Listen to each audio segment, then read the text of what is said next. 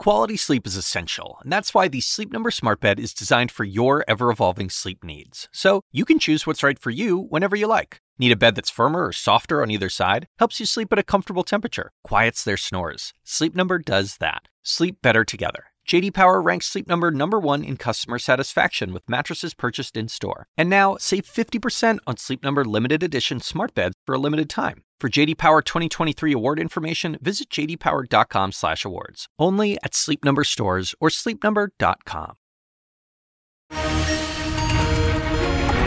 Happening now, breaking news. Closing arguments just wrapped up in Donald Trump's New York civil fraud trial. The former president taking his campaign to the courtroom, launching into a rambling speech before being cut off by the judge who urged Trump's attorneys to control their client. Plus, we're now in the final stretch before Iowa decides, with the first in the nation caucuses just four days away. Nikki Haley and Ron DeSantis trying to capitalize on last night's heated CNN debate and close the gap with Republican frontrunner Donald Trump. A key Haley supporter, New Hampshire Governor Chris Sununu, joins me live this hour. Welcome to our viewers here in the United States and around the world. I'm Wolf Blitzer. You're in the Situation Room.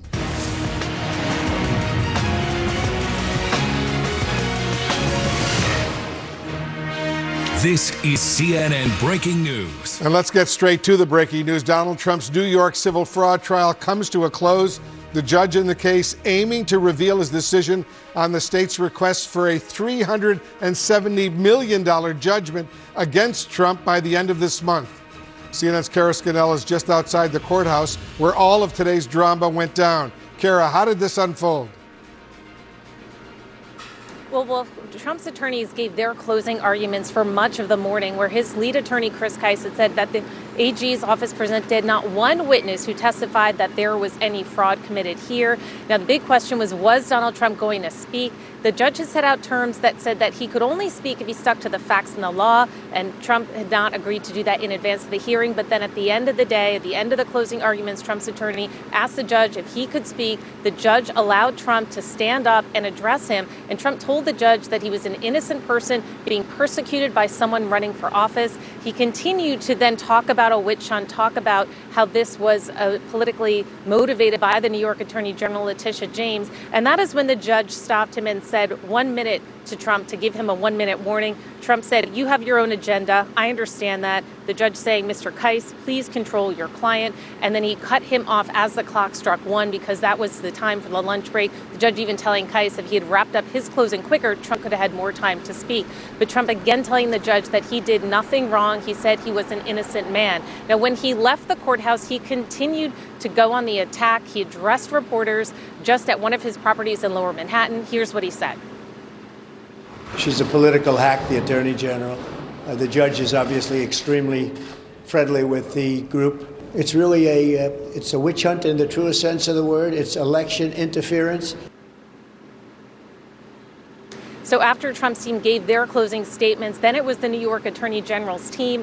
They had outlined to the judge that they said that Trump had committed fraud on his financial statements for 10 years, beginning in 2011, and they argued that the judge should find him and his adult sons liable. Wolf.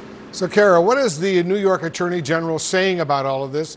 And what's the bottom line as far as what's at stake for Trump?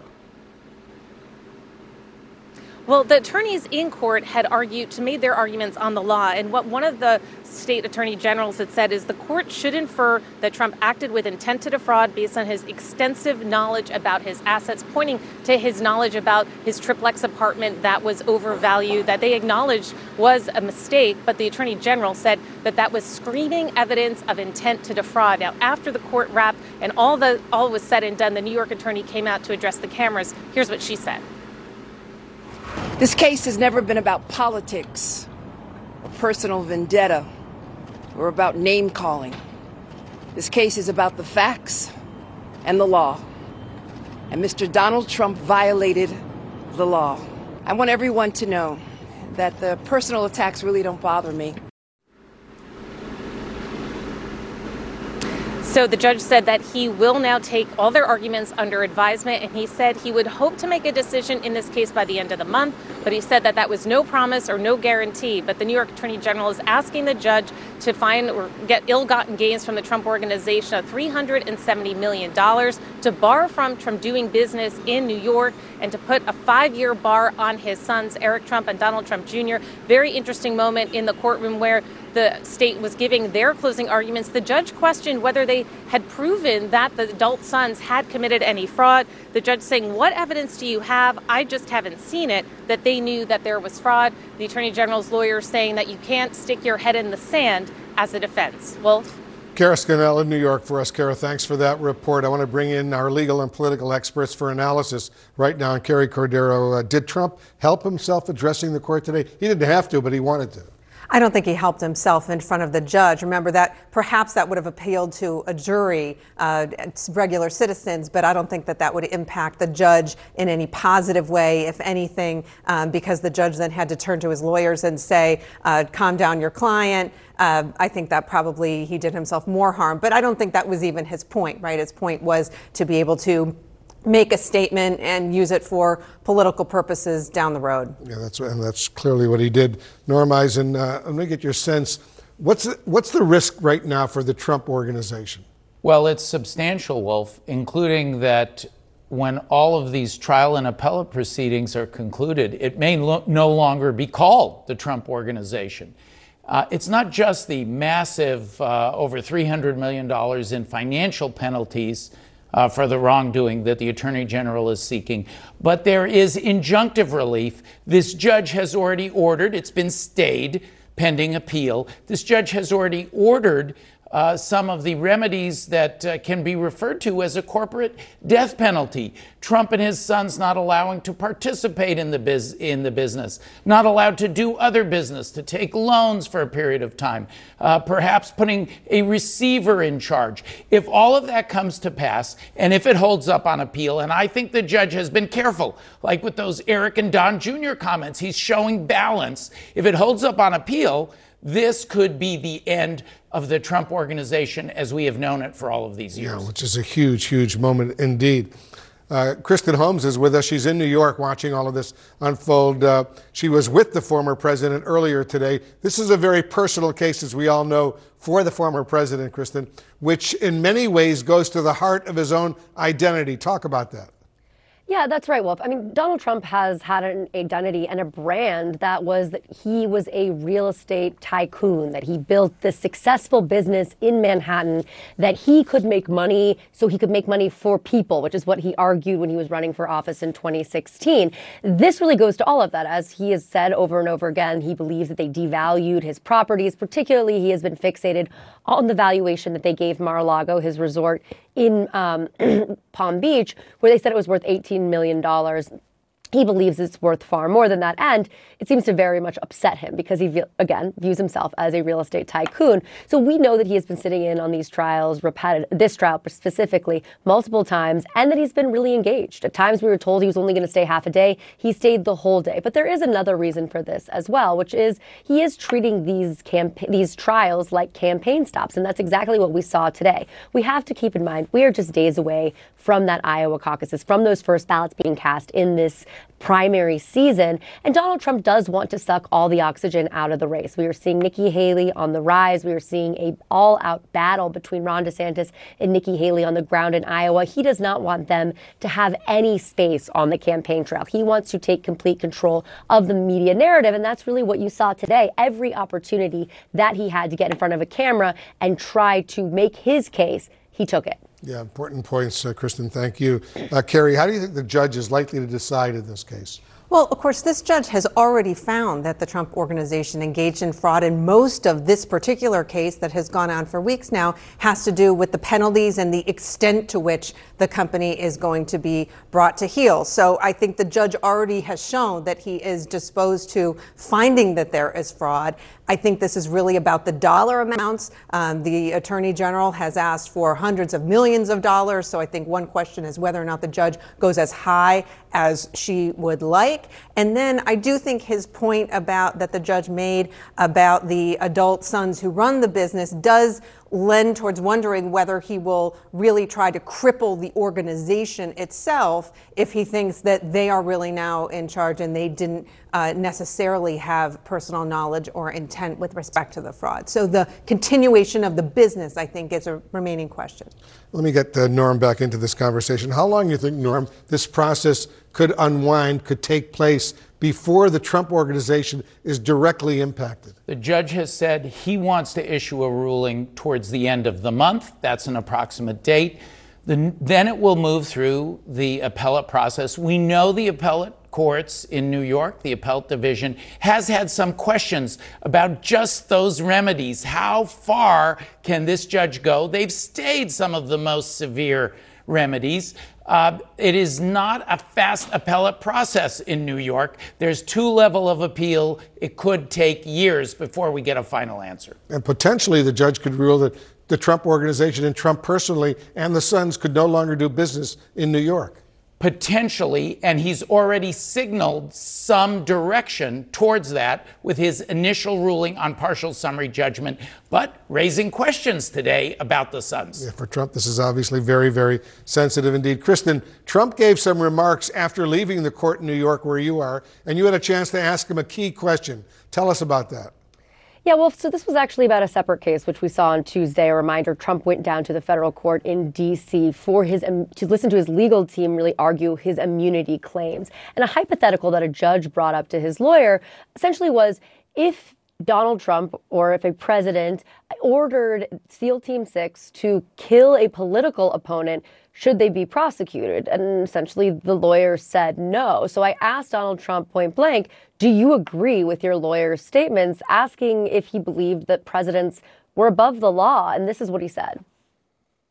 If a president of the United States does not have immunity, he'll be totally ineffective because he won't be able to do anything because it will mean he'll be prosecuted, strongly prosecuted perhaps, uh, as soon as he leaves office by his by the opposing party.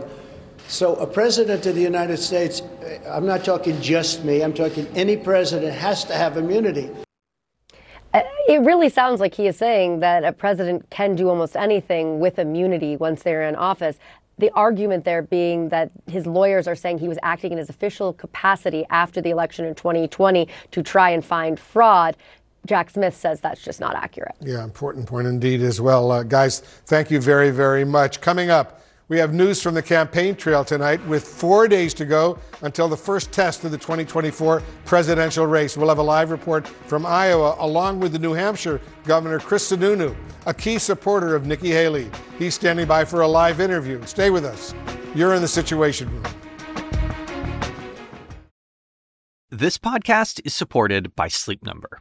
Quality sleep is essential. That's why the Sleep Number Smart Bed is designed for your ever evolving sleep needs, so you can choose what's right for each of you whenever you like. Need a bed that's firmer or softer on either side? Helps you sleep at a comfortable temperature, quiets their snores? Sleep Number does that.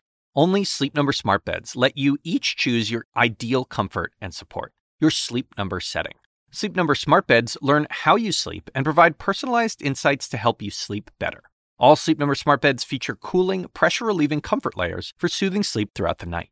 Temperature balancing bedding is designed to move heat and moisture away when you're hot. When you're cool, they hold their energy to help warm you. Sleep better together.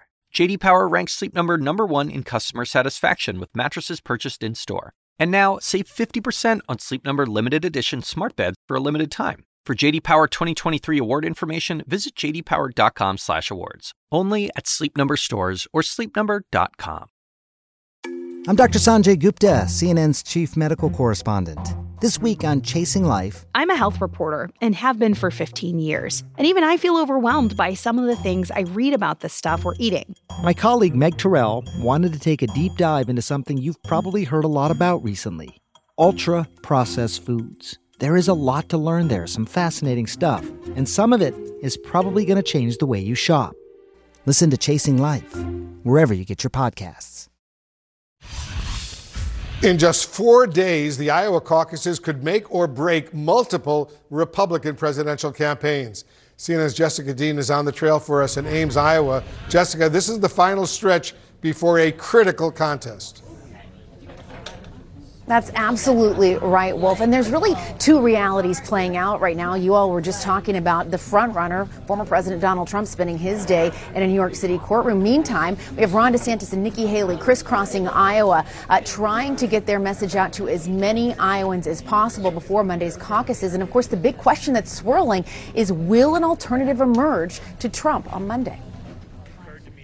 Tonight in Iowa, Republican presidential candidates continuing their final push for votes ahead of Monday's critical caucuses. So get excited. Four days until caucus. You know, I'm a guy, I'm running on, on, on your issues and your family's issues and this country's issues.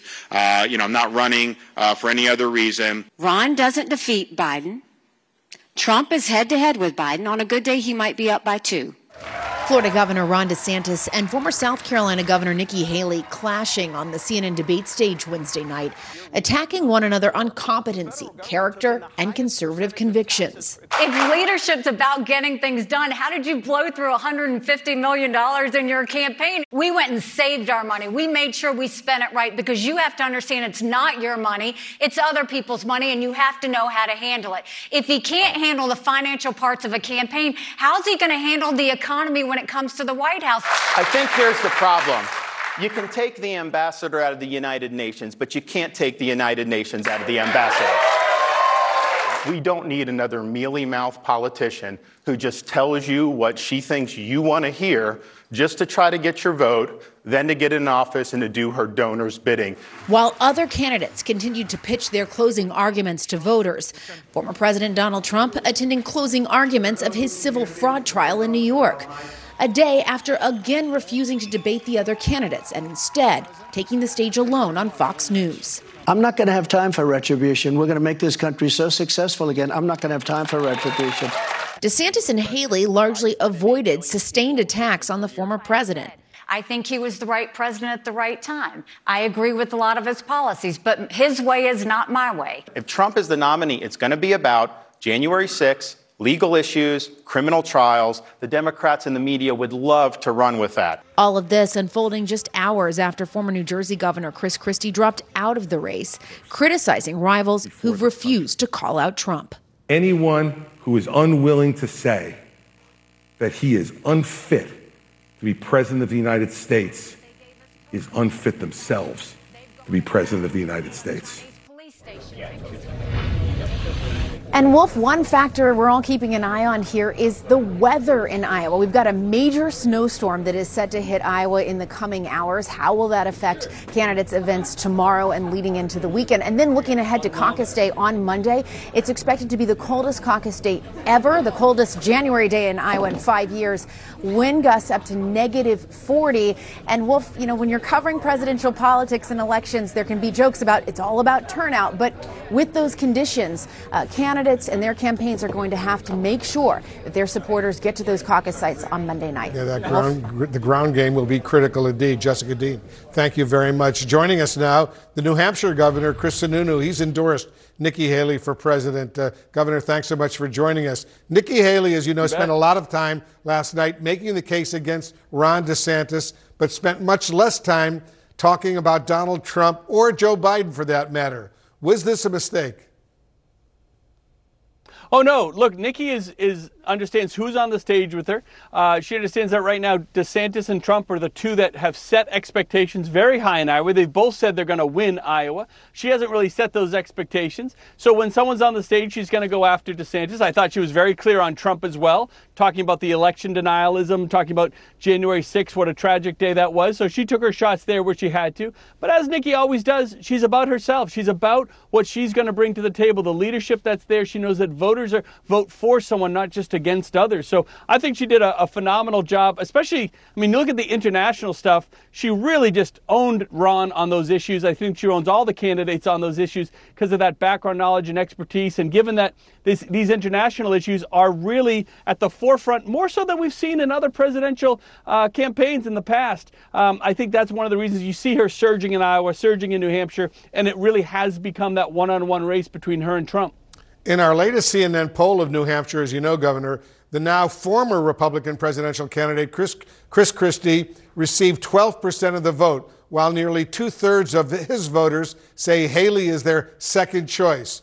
Does Christie's exit put Haley in position to defeat Trump and win your state of New Hampshire? Without a doubt. There's no question. Now, you still got to go earn them, right? All those voters don't just come on board. Nikki has a better ground game here in New Hampshire than anyone. She connects with people better. She does the retail politics. Trump doesn't even try on the retail politics side. He comes in, does a, a big rally, and takes off, doesn't answer any questions. So Nikki understands you still have to go earn those voters, right? And she's going to continue to engage with them all the way to election day. So, um, but there's no doubt. I, I think you, are absolutely right. They are poised to come over to her team. Uh, we'll see what happens with Ron, you know, depending on how well he does in, in Iowa. But this has become a one-on-one race. She's right there. Nobody thought anyone was going to challenge Trump in any of these states, uh, and she's kind of kind of shattered all presumptions on that so far. To deliver a, a shocking win here in New Hampshire would be an amazing opportunity for the country. So, as your previous report was saying, you got to get out the vote. I mean, that's a that's it's not a cliche. It really is important. Getting folks out, making them realize they don't just support Haley on their couch. They got to get behind Nikki and come out to the ballot box. It looks like we're going to have some pretty good weather, probably a little better than Iowa's going to have. So I we I anticipate our turnout to be pretty darn high. Just before Chris Christie took the stage for his final campaign speech yesterday, he was heard on a hot mic talking about Nikki Haley. Let me play that clip for you. Listen to this. She's going to get smoked, and you and I both know it. How do you respond to that? Well, look, you know, Chris is about to go on stage in that moment and, and kind of shut down his campaign. That's a tough moment for him. I think Chris is a great guy. I think he ran a strong race. I give him all the credit in the world for his consistency on message and all of that. It didn't pan out for the vote. So I would just say it's it's kind of a raw moment for Chris. I, you know, whether I think she she's she's not going to get smoked. I mean, the data all says that because from New Hampshire, if it's that one-on-one race, um, you know, first, second, second, first, and then she goes to her home state, and there's a huge opportunity there. So the the dynamics are changing so fast in this race, um, and it's all pointing towards opportunity for Nikki Haley. So I, I appreciate, you know, Chris is, was having a moment there, but I, I don't think it's it's telling in any way. Governor, I know you've suggested that you will vote for Trump even if he is a convicted felon. Nikki Haley has basically said that as well. She's refused to rule out joining Trump's ticket as a vice presidential nominee. Given that, why should anyone take either of your criticisms of Trump seriously? Well, look, I, the issue around the, the voting as a convicted felon, that's a complete hypothetical, right? It's a complete hypothetical. My point there is this if you think that these court cases are going to come to some sort of firm resolution before the election and that what's the, the result of, of any of these are going to impact the vote, everyone always says that, but it never does, right? The voters are not looking at those issues. They're not looking at January 6th. That is not what the voters are galvanizing behind. They they want they know Biden uh, Bidenomics, whatever that that is, and inflation. These things have crushed middle American families, and that's what these folks have to be talking about. So I get that it, it's fodder and all that, but my point there is more: don't worry about long-term hypotheticals that you think may or may not uh, affect the race, you gotta you gotta win the votes here. If you want Trump out, if you want to defeat Trump, it happens in Iowa and New Hampshire. That's really where it happens, and that's why we don't want anyone to kind of sit on the couch and just wait to see what happens in the court. I think that's that's more the driver than anything else. Yeah, these next few days will be critical indeed. Governor Chris Sununu, thank you so much for joining us. You bet. All right, coming up, we're going to get more analysis on the sprint to the finish in Iowa. We'll be right back. All right, let's get back to our top political story the countdown to the Iowa Republican caucuses after a rather heated CNN debate last night. Our political team is joining us now with some analysis, and Gloria, Gloria Borger is here. DeSantis and Haley, they spent much of the night really going after Bickering. each other. what did you think of that strategy? Well, I don't think it, it changed anything, to tell you the truth. I think they were, you're a liar, you're a liar. It was like political ping pong. And if you're a voter coming to this and you're trying to decide, uh, who you like better. I don't think a decision was made last night. Interesting. You know, Kristen Soltis Anderson is with us. DeSantis has clearly spent a lot of time and a lot of money in Iowa. What does he need to achieve? He needs to come in a strong second, I think, in order to breathe life and oxygen back into his campaign. He's already got very little to look forward to after Iowa. He does not poll well in New Hampshire. He's nowhere to be found in South Carolina. So he needs an enormous amount of energy coming out of Iowa to get kind of escape velocity, to have momentum for the rest of the campaign. We're, to- we're told, Karen, that uh, Iowa will have the coldest ever or maybe at least in several years, the coldest ever Iowa caucuses when it comes to, to Monday. So, how's that going to impact the result? I think as long as people can actually get to their caucus locations, they should be fine because Iowans are hardy. They are used to the cold. They are used to having to make their way through the cold, and they are used to the caucus process. So, as long as people can get there, it should be fine. If there are trouble on the roads, that's where some of these folks, and we've seen people this week have trouble actually even getting to their events. So I think that's one thing to look for. Cold is cold. Uh, we'll see what happens on that front. You know, Gloria, in Trump's town hall last night, uh, he seemed to walk back some of his recent rather controversial statements. Let me play this clip. Can you say tonight that political violence is never acceptable? Well, of course that's right. And of course, I'm the one that had very little of it. I am not going to be a dictator. I'm going to manage like we did. I'm not going to have time for retribution. We're going to make this country so successful again. I'm not going to have time for retribution. All right, so what did, what did you make of that strategy? Well, they, put, they, they put out a fundraiser that said that he's your retribution. Look, I think somebody got in his ear and said, you know, this might not play well. And so maybe you ought to walk these things back a bit, which is exactly what he was doing. I'm not going to have time for retribution. I'm not going to be a dictator after he said he would be, at least on day one. I think, I think this is a strategist saying to him, cool it. And he did. I think you're right. You know, Kristen, let me play another clip from Trump's town hall last night. Listen to this. For 54 years, they were trying to get Roe v. Wade terminated, and I did it. And I'm proud to have done it. Because Trump seems to have been in many different areas when it comes to abortion rights for women, Roe v. Wade. He wants to make sure that he does not give an opening to someone like Ron DeSantis, who has tried to hammer him from the right on this issue. He wants to stake his claim. No, I'm the one that appointed the justices that did this thing, that put these points on the board for conservatives. But he also knows the potential political toxicity there. He sees the same numbers that we all do that Republicans have really struggled at the ballot box in a post Roe versus Wade world and wants to make sure that he says, hey, hey, hey, I'm not going to be as far out there as, say, someone like Ron DeSantis. You know, this is a tactic that we've seen him do many times where he tries to be on multiple sides of an issue so that everybody gets to hear what they're listening for. And somehow he is the one person who is able to pull it off in politics, whereas others get called out he seems to be able to make it work for him. Yeah, and the Biden campaign has already jumped on him yes. uh, on this issue very, very quickly. And they will continue to. Yeah, I'm sure they yeah. will. A very sensitive issue indeed. All right, guys, thank you very much. Just ahead, House Speaker Mike Johnson tells CNN he's not worried about keeping his job, but some in his party say he should be worried. The assignment with me, Audie Cornish. So there have been arrests, suspensions, disciplinary hearings. They're shutting down graduation events. At this moment, the part of the protests that are admirable are young people calling attention to atrocities. Michael Roth is the president of Wesleyan University. I would like to make a space for them to do that as long as that space doesn't prevent other people from pursuing their education. Listen to The Assignment with me, Audie Cornish, on your favorite podcast app. Speaker Mike Johnson is under pressure from the right flank in the House Republican Conference after negotiating a government funding deal with the Senate Majority Leader Chuck Schumer.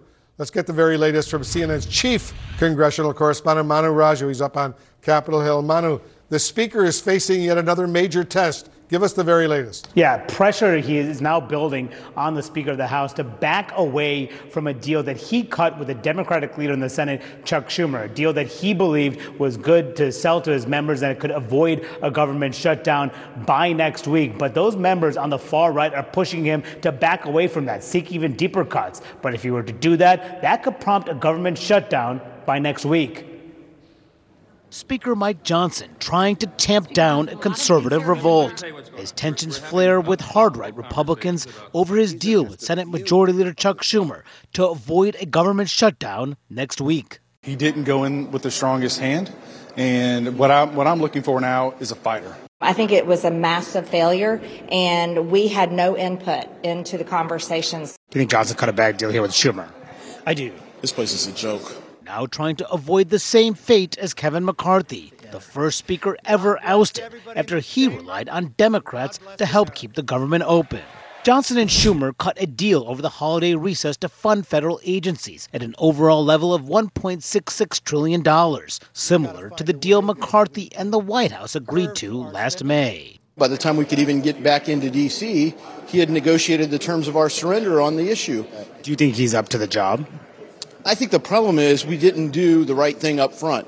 So we focused on who should be the next speaker. We focused on a person. In protest, 13 hardliners stalled action in the House this week. Now those members want Johnson to back away from his deal and seek even deeper cuts, while also imposing new immigration restrictions. Moves that would almost certainly cause a shutdown. I do not want to fund a government that's working against us. There's a likelihood we could have a week or two short-term, you know, uh, shutdown. Would you be okay with that? I think if it's for a short period of time, yeah, that we get these appropriation bills done. Johnson telling CNN he is not concerned about his job. Are you worried that one of these guys is going to make a move on you? No, I'm not worried about that at all. I am a lifelong hardcore conservative. I, I want to get as many policy wins as we can. But the reality is we have a small majority. Indeed, many furious at the far right, saying Johnson's hands are tied with a razor thin majority and with Democrats running the White House and the Senate. They say the deal includes spending cuts Republicans should tout. Seems like you guys are sort of banging your heads against the wall with some of these folks. Uh, I'm suffering, I've got traumatic brain injury from banging my head against the wall. I'm not big fans of them, let's put it that way. But the eight Republicans who voted out McCarthy are offering no regrets. Well, I mean, the former speaker wasn't someone you could trust. I trust Mike Johnson. And right now, this negotiation in the House is really between defense hawks, members of the Republican Party who consider themselves defense hawks, and members of that far right Freedom Caucus. They are negotiating how they can avoid a government shutdown by next week. There are several options that are on the table, but Wolf, if Mike Johnson decides to go a route that breaks from his deal with Chuck Schumer, almost certainly you can expect Democrats to reject that, which will raise real fears about a government shutdown. But if Johnson decides to side with Chuck Schumer's, those threats to oust him from the speakership will only intensify. Manu Raju up on Capitol Hill. Thank you. Uh, we're also following other breaking news right now. Hunter Biden pleading not guilty to federal tax charges in a Los Angeles courtroom. Let's get some more now from CNN national correspondent Nick Watt's outside the courthouse. Nick, update our viewers. Well, Wolf Hunter Biden came in and out of this courthouse through the back entrance, no comments to reporters. Um, and this historic hearing took just a few minutes. This is a criminal case, but Wolf, politics hangs heavy over these proceedings. The sitting president's sometimes wayward son could face prison time over taxes he didn't pay on foreign earnings. He just pleaded not guilty to nine counts, including three felonies. This is a legal matter and potentially very consequential. It comes after yesterday's political posturing in Washington over Hunter Biden's role in the impeachment inquiry into Biden Sr., which is also focused on Biden Jr.'s overseas income. According to this indictment handed down by a grand jury in LA, Hunter Biden earned over $7 million between 2016 and 2020, but failed to pay at least $1.4 million in taxes he owed on time. The defendants spend the money on drugs, escorts, and girlfriends, luxury hotels and rental properties, exotic cars, and other items of a personal nature. In short, everything but his taxes. Also, and these are the felonies, he is accused of filing a fraudulent return for 2018 after allegedly claiming some very private expenses were for business purposes. 11,500 for two nights with an escort, more than 27,000 on online porn, and nearly 60,000 on his daughter's rent and college tuition. Biden's lawyers say all this happened when he was in the grip of drug addiction. He's now clean and paid his tax bills plus interest and penalties more than two years before this indictment was ever filed. This morning, Jill Biden said this I think what they are doing to Hunter is cruel. And I'm really proud of um, how Hunter has rebuilt his life uh, after addiction. He almost reached a plea deal in the summer. A separate gun charge would have been dropped. He would have pleaded guilty to two tax misdemeanors and faced no jail time. That deal collapsed at the very last minute, largely over the breadth of immunity on offer. His lawyers claim it collapsed under pressure from former President Trump and other Republicans, who in turn claim the criminal investigation of Hunter Biden was politically tilted in his favor, based on allegations from IRS whistleblowers. Both claims the Justice Department flatly denies. And today, the judge set a trial date, June 20th, here in downtown Los Angeles. So this year, what we could see is a sitting president out on the campaign trail while his son is on trial and while his likely opponent, Donald Trump, who has his own legal issues, is also in the dock. Wolf. Nick Watt in LA, thank you very much for that report. Coming up, South Africa accuses Israel of committing genocide during its war against Hamas in Gaza. Both countries are litigating the allegations before the United Nations top court in The Hague. All right, there's major breaking news we're following right now. A United States official tells CNN the U.S. military has carried out strikes on multiple Houthi targets in Yemen. I want to bring in our, our, team for more information. And Oren Lieberman, you're joining us from the Pentagon. Let's get the latest from you first. This is a big deal if the U.S. is attacking targets inside Yemen. The Houthis are, of course, backed by Iran. This war could be escalating big time. The U.S. and the U.K., to a large extent, have been telegraphing the fact that if attacks on commercial shipping lanes in the Red Sea, a critical waterway, continued, the U.S. would be compelled to act. We are now seeing those actions take place in real time. A U.S. official telling CNN that the U.S. is hitting multiple targets in Yemen controlled by the Houthis. We have seen reports of explosions in major western Yemenite cities like Al Hudaydah and several other cities there. That the likely result of these U.S. strikes, the strikes carried out by U.S. fighter jets as well as Tomahawk missiles. Those are land attack missiles launched from Navy vessels. There's also an expectation, based on comments we've seen from the UK, that they might be a part of these strikes as well. Crucially, this is not a strike on a single location. These are multiple targets, and apparently based on reports of explosions from Yemen across multiple cities. The U.S. very much trying to send a message as it works to deter further attacks on commercial shipping lanes, attacks that have forced some sh- uh, major shipping companies to entirely avoid the Red Sea, adding thousands of miles to shipping routes. It is because of this threat to shipping that the U.S. set up Operation Prosperity Guardian with more than 20 other countries to defend the shipping lanes, but that was purely defensive. This is an offensive operation targeting the Houthis in Yemen. The Houthis had vowed that they would respond to any sort of U.S. aggression with an even greater response. We saw them just on Tuesday launch 21 drones and missiles that were intercepted by U.S. and UK destroyers and aircraft. So you see over the course of the last 48, 72 hours, a potential major escalation in the Red Sea and the southern Red Sea. Again, the U.S. now carrying out strikes in Yemen using fighter jets as well as Tomahawk missiles against Houthi targets. They had warned this was a possibility. And Wolf, we are very much seeing that possibility play out as we speak. Yeah, this war could be expanding big time right now. MJ Lee, you're over at the White House for us. Has the White House said anything about this latest development? Wolf, the White House has not officially commented yet, but I think it is worth noting uh, how significant this action is, given that the U.S. had very much hoped uh, that things would not devolve uh, to this point. Uh, this has been a huge priority for the administration to essentially try to keep things in the Middle East contained and not have a broader regional conflict, given uh, the existing volatility uh, in the region. it has also been a priority for the administration to not disturb the current truce in the Yemen civil war. Uh, now, this action that we are now reporting out of the Pentagon uh, clearly signals uh, that the situation in the Red Sea had become uh, completely intolerable for the U.S. and its allies. And we did see uh, a bit of a turning point last week when a U.S. official said, following the weeks and weeks of provocations and the attacks from the Houthis in the Red Sea on these shipping vessels, that they were essentially giving the last warning, that there would not be another warning. And so, given that we have seen these attacks and these provocations continue in some ways, uh, we were very much preparing for a different kind of response uh, from the U.S. and its allies. Uh, again, we haven't gotten an official word from the White House, but Wolf, as Oren was saying, given the uh, significance of this kind of action by the U.S. Uh, in Yemen, we should expect to hear from the president in some way tonight. Wolf. A very significant development indeed. Uh, Colonel Leighton, you're our military analyst. these strikes certainly do carry a real risk of escalation right now. Give us your reaction.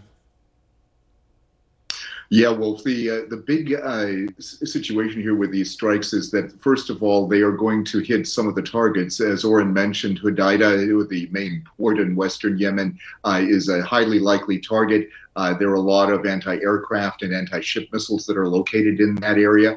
Uh, as far as the escalation, the possibilities of escalation are concerned, uh, what can happen here is that the Houthis are going to respond first to the ships, uh, the U.S. ships and British ships in the Red Sea. Uh, then they could possibly target uh, situation, you know, installations in Saudi Arabia.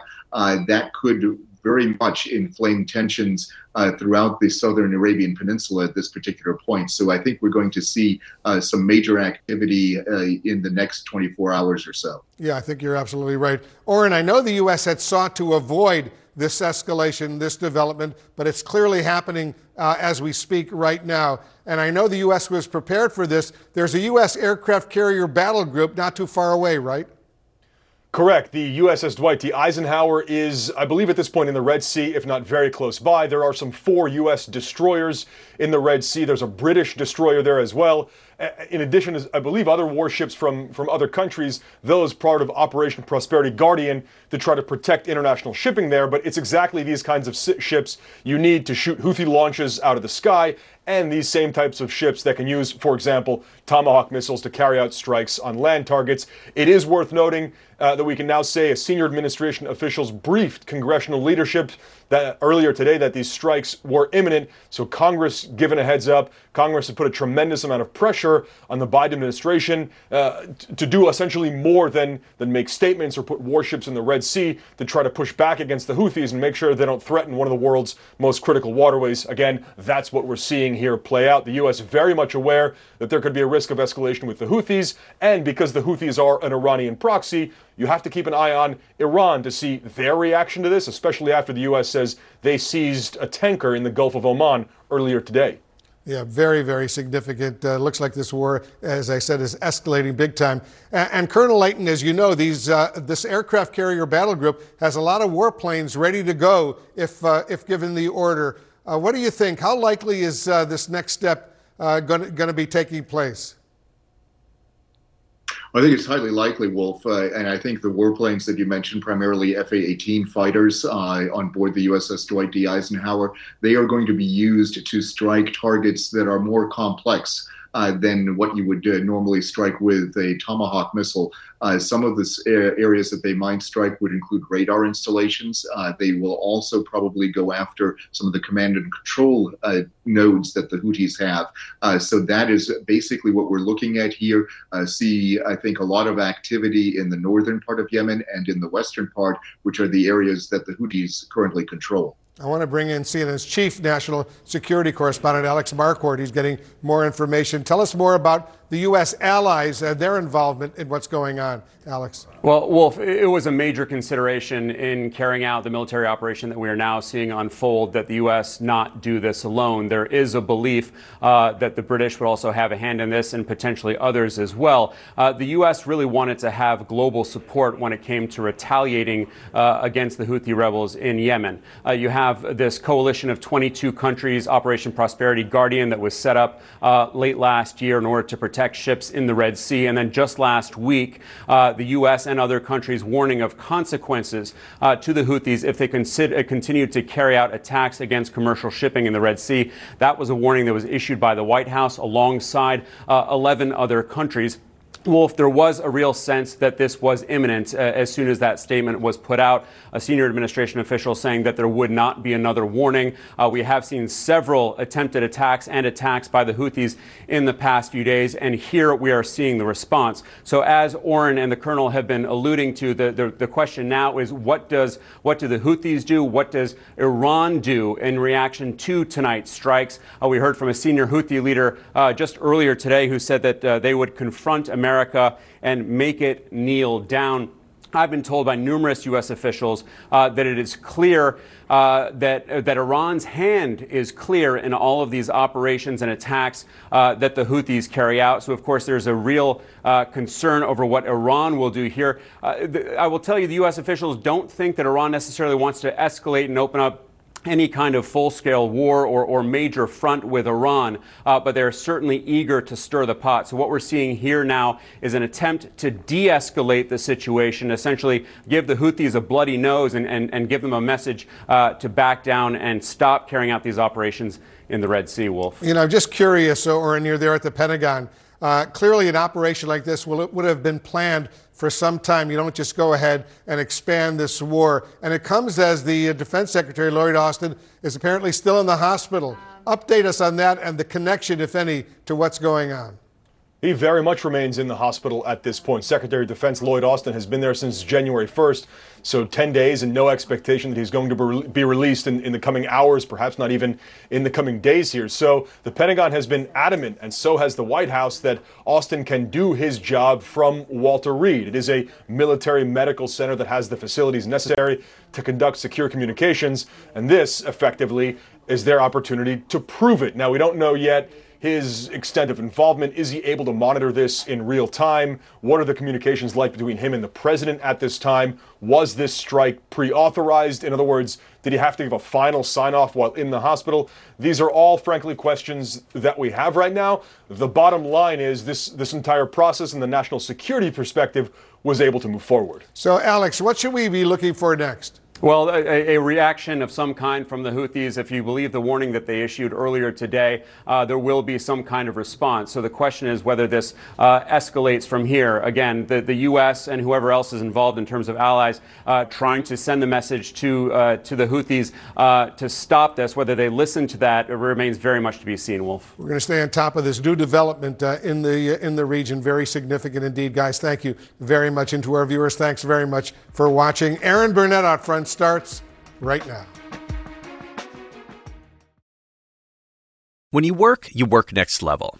And when you play, you play next level. And when it's time to sleep, Sleep Number smart beds are designed to embrace your uniqueness, providing you with high-quality sleep every night. Sleep next level. JD Power ranks Sleep Number number 1 in customer satisfaction with mattresses purchased in-store. And now, the Queen Sleep Number C4 smart bed is only $1,599. Save $300 for a limited time, only at Sleep Number stores or sleepnumber.com. Prices higher in Alaska and Hawaii. Quality sleep is essential, and that's why the Sleep Number Smart Bed is designed for your ever evolving sleep needs. So you can choose what's right for you whenever you like. Need a bed that's firmer or softer on either side? Helps you sleep at a comfortable temperature, quiets their snores. Sleep Number does that. Sleep better together. JD Power ranks Sleep Number number 1 in customer satisfaction with mattresses purchased in-store. And now, save 50% on Sleep Number limited edition smart beds for a limited time. For JD Power 2023 award information, visit jdpower.com/awards. Only at Sleep Number stores or sleepnumber.com.